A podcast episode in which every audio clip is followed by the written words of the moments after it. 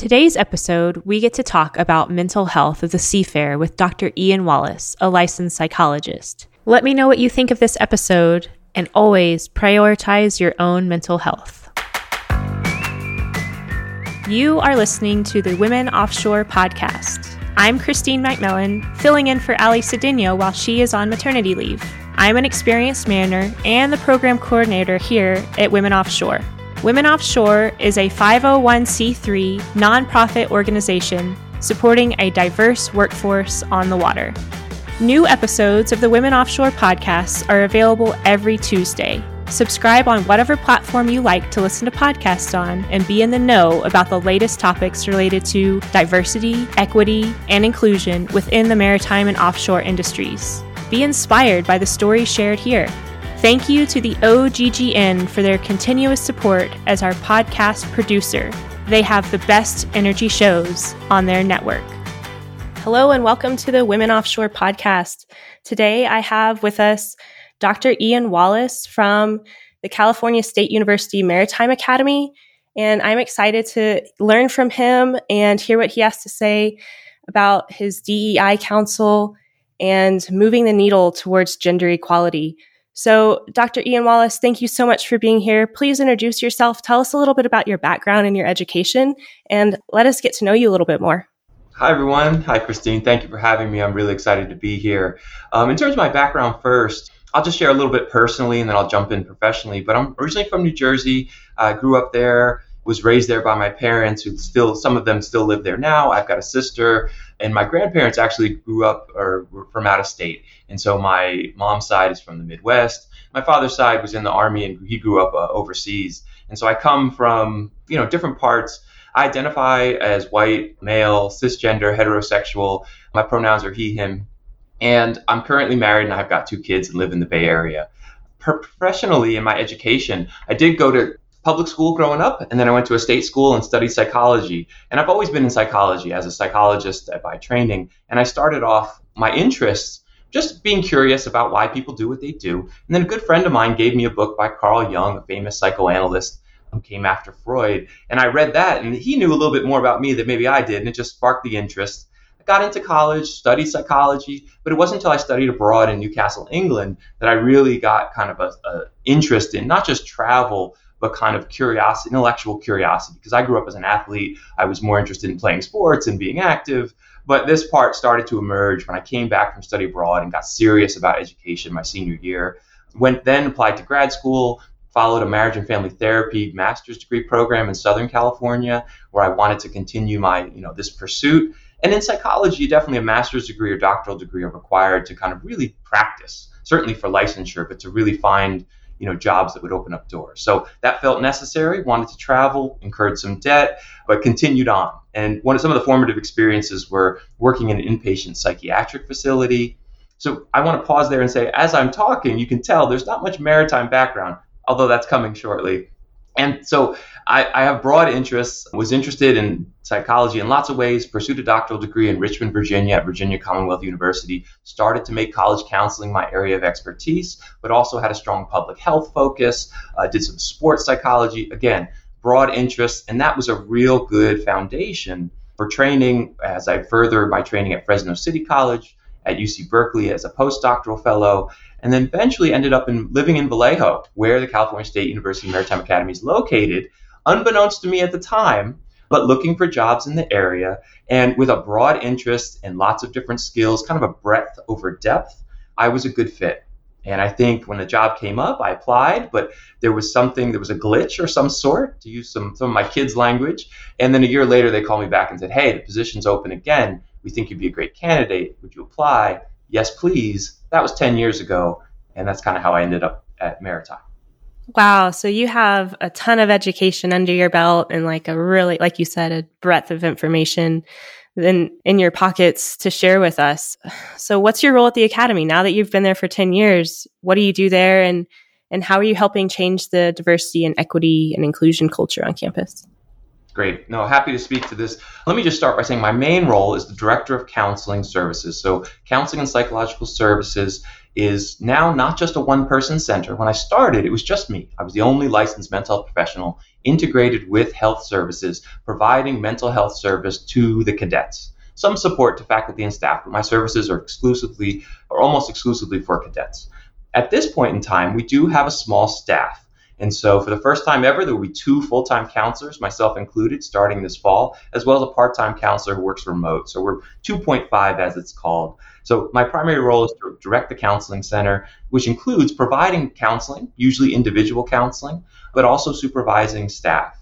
With that, I can say a little bit. So in addition to the individual counseling, there's group counseling, there's workshops, there's trainings that I deliver for student leaders, including our residence hall officers, doing trainings on the training ship as well. I've been underway during a summer in 2014. It's about time I go back, but I also hire for the cruise counselors that we have every summer cruise as part of the medical team in sick bay.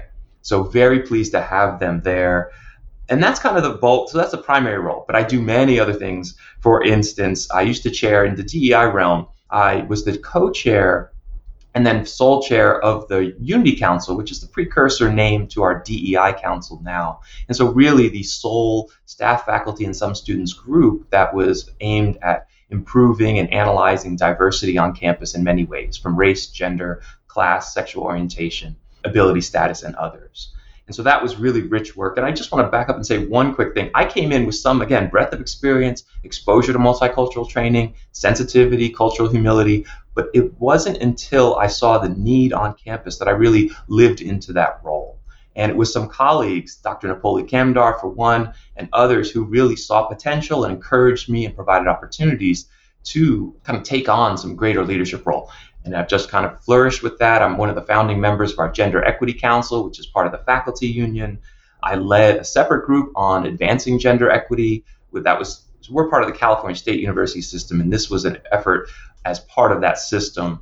There are other things. I've written most recently a grant for our recent and first-time inclusion center. It's an affinity kind of space on campus for the first time. We're very proud to have that. And I recently was awarded a President's Mission Achievement Grant to promote and train the student equity leaders that will be staffing the center. So I'll pause there and say I do a bunch of other things in addition to counseling, and they really intersect.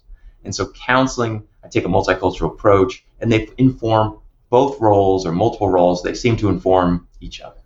Wow, it sounds like you're doing an amazing job of really supporting the student population there at Cal Maritime. So thank you for your awesome service. And I'm interested to hear about your research that you've done or surveys that you conducted. Can you share any of those findings? Absolutely. Absolutely. So one of the strengths I came into with all this education has to do with data analysis, research. So I better apply it, not just kind of deliver counseling, which is important as well. So part of those efforts have been to be what's called the principal investigator or co-principal investigator on a number of health surveys throughout my time here. And primarily one is called the National College Health Assessment. And we've conducted this here even before my time, as early as 2011, 2016, 18, and 21.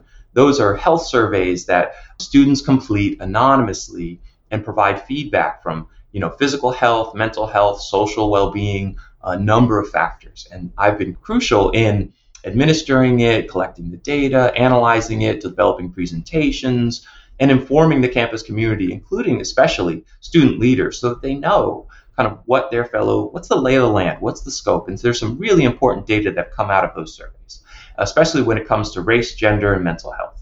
And so if I can summarize just briefly some of the trends we do have really good response rates. So I do trust these data. Sometimes, I guess I say that out loud because sometimes there are critiques and mistrust of some of the results. But, coming from a background, I do feel like the number of times we've done this, corroborating information, it's reliable information. So some of these conclusions involve there are some mental health disparities or differences based along gender lines, particularly when you see female-identified and non-binary identified cadets on campus reporting higher rates, whether it's of depression, anxiety, as well as gender-based violence from things such as unwanted touching, stalking, harassment, assault. And these are important to know about, because not only just for the sake of knowing, but to act on. And that's where the work with the Gender Equity Committee, in counseling, or just every opportunity there is to kind of be an advocate, to step up. And so certainly I do that in counseling to affirm and validate cadets' experiences when they do feel that they're in distress or there's harm done to them in some form or fashion, but beyond counseling as well when applicable. So certainly I preserve confidentiality and privacy, and that is crucial and important to making counseling accessible to everyone. But simultaneously, there are times when you need to kind of speak up, and whether that's with the student's permission to write a letter, advocate for an accommodation, accompany them or support them in a conduct review process, even editing statements at times. There are multiple ways that we can be advocates for our cadets, not just a counselor like myself, but all of us on campus who want to see equitable outcomes when it comes to their lived experience on campus. And you're really working hard to educate so many people on how to do that, which is a great service that you're providing, not just counseling of a person or advocacy for a victim, but really trying to educate the student body and the student leaders on what they can do to move the needle a little bit. Is that right? Oh, absolutely. I think in some ways that's where the greatest potential is. And I think we can't lose sight of kind of the power that students have. And as generally younger people, young adults, it's important for us as staff members to provide the encouragement, the opportunity, the hopefulness that they can, enact that power, feel it, and move the needle and push for change in ways. And some of those efforts include, I've seen some serious mobilizations on campus that have been impressive when it comes to things that they don't feel are supportive of their rights and well-being as it could be, whether it has to do with housing, whether it has to do with uniform standards, responding to incidents of discrimination, bias, or even hate. The students have really stepped up, but they need that. They need the support from faculty and staff. And so absolutely, that's crucial. Yeah, that's amazing. So what's your vision of the future look like for the maritime industry? When I think about the industry generally, my perspective is quite somewhat limited in terms of the training experience and the academy environment.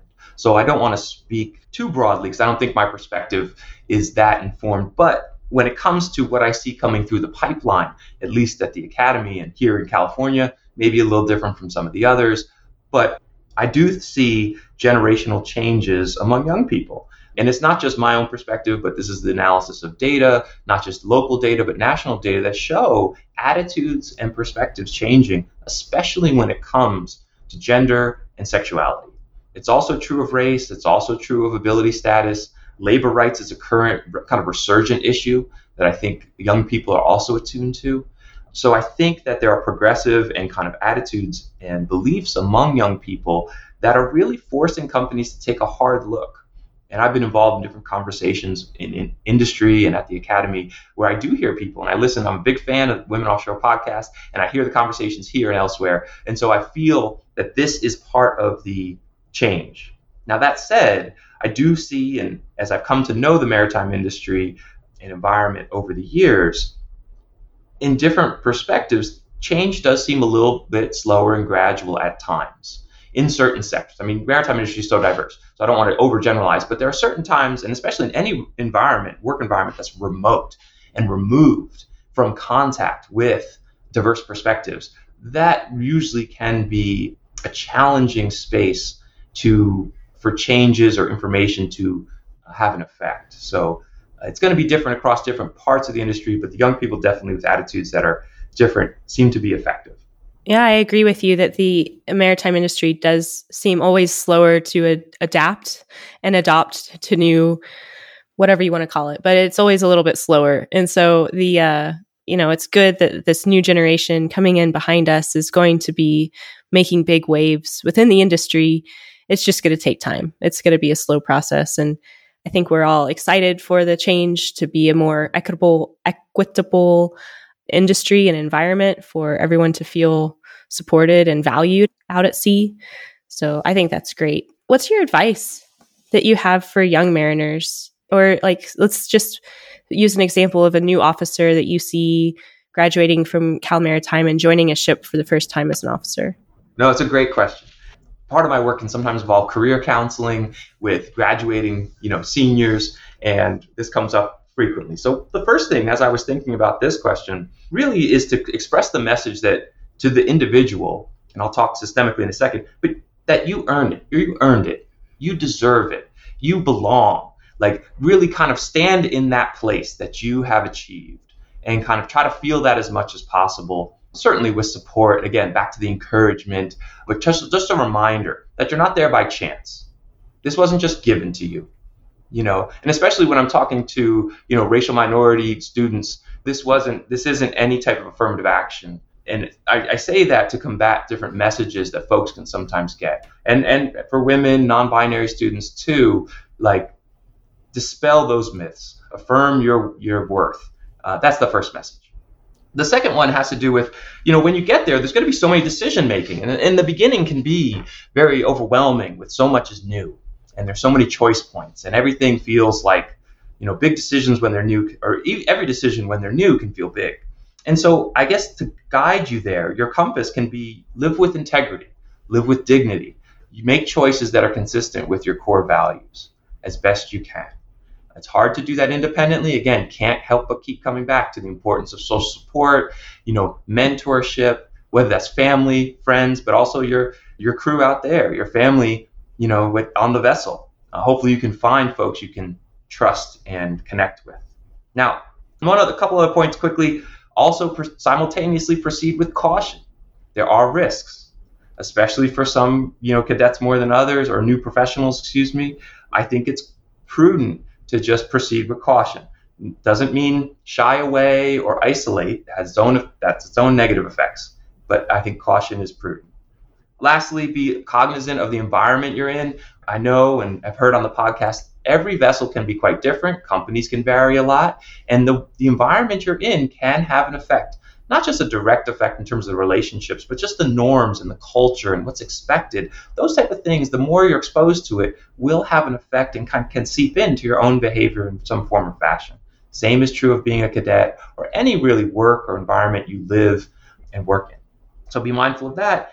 And lastly, I guess I said this before, but find and cultivate mentors, especially for women, you know, and students or professionals of color. I think that's more important than ever. Here it comes to mind, the Organization of Black Maritime Graduates. I just want to say Captain Robert Cook has been a wonderful mentor of mine, and that's an incredible organization. So find your mentors, and I think that's going to be beneficial in many ways. So that's a couple quick points of advice. Thank you, Doctor. And you mentioned core values. I know in my 20s, I really struggled with understanding what my core values were, and I think I had too many, right? I thought everything was important, so then nothing became important. Can you give us some guidance on how we really determine what our core values are? Is there like a test we can take or someone we can talk to that can help us with that?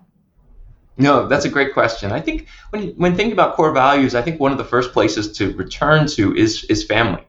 If you're your family of origin, who you grew up with, kind of what those key people who influenced you were, what they stood for, and do some of that self-awareness, self-examination, and kind of see what you've inherited. And generally, I think one of the processes of development can be identifying what you want to keep and what you want to let go of. And I think the core values that you want to keep can be part of that guiding principle. Simultaneously, I think in conversation, like, we're not isolated individual beings, we're social beings. And I think we gather self-awareness, not just from our own reflection and insight, but from others who we trust. So open yourself up to feedback. How do others see you? What do they see as your strengths? I referenced earlier, my good friend gave me that psychology book when I was young. He had more awareness than I did of that interest of mine. So I think that's true for others, and I encourage others to be open and vulnerable with those you trust to understand what your values are.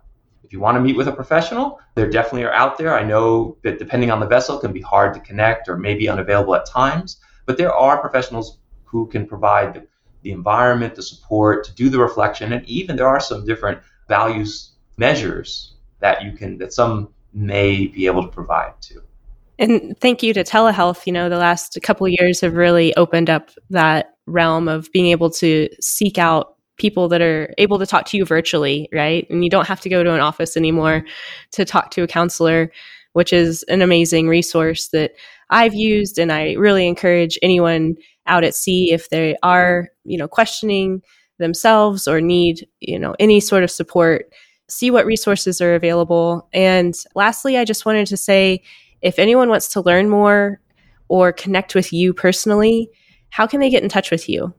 Sure, absolutely. I'm happy to field any interests, and I'll be responsive.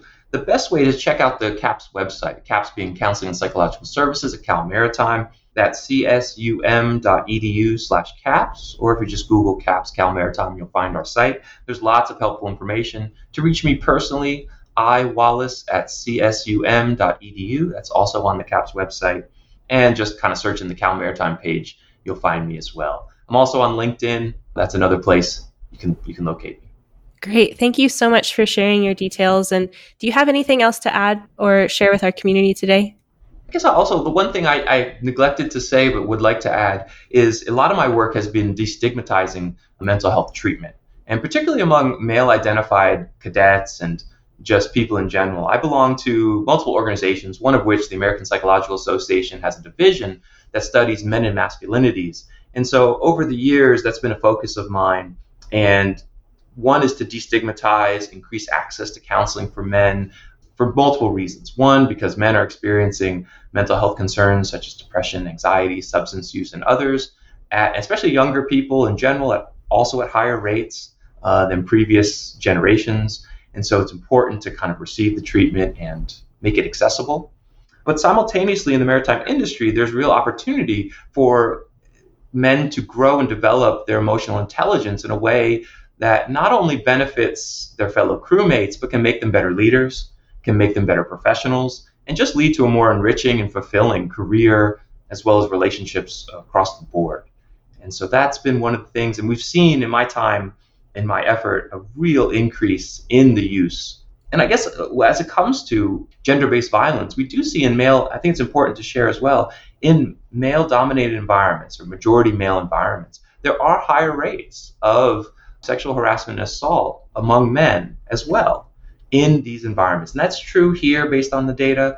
And so I definitely incorporate that focus in my holistic approach to caring for the needs of Cal Maritime. So I thought that was important to add. That's really important because we don't talk about that enough, that, you know, here at Women Offshore, especially, we really focus on the female perspective and the female experience at sea. But I mean, the statistic I know is 1 in 6 men are assaulted, and it's probably even higher at sea. And so it does need to be brought to the surface and discussed more. And I'm so glad that you're doing the hard work of letting men know that they can ask for help and get help when they need it.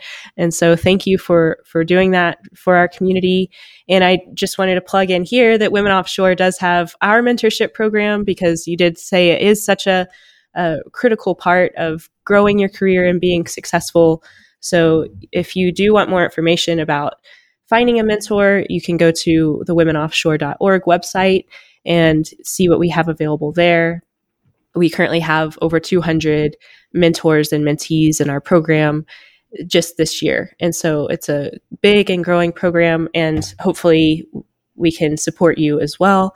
Dr. Ian Wallace, thank you so much for your time. Thank you for everything that you're doing for Cal Maritime, for the industry at large.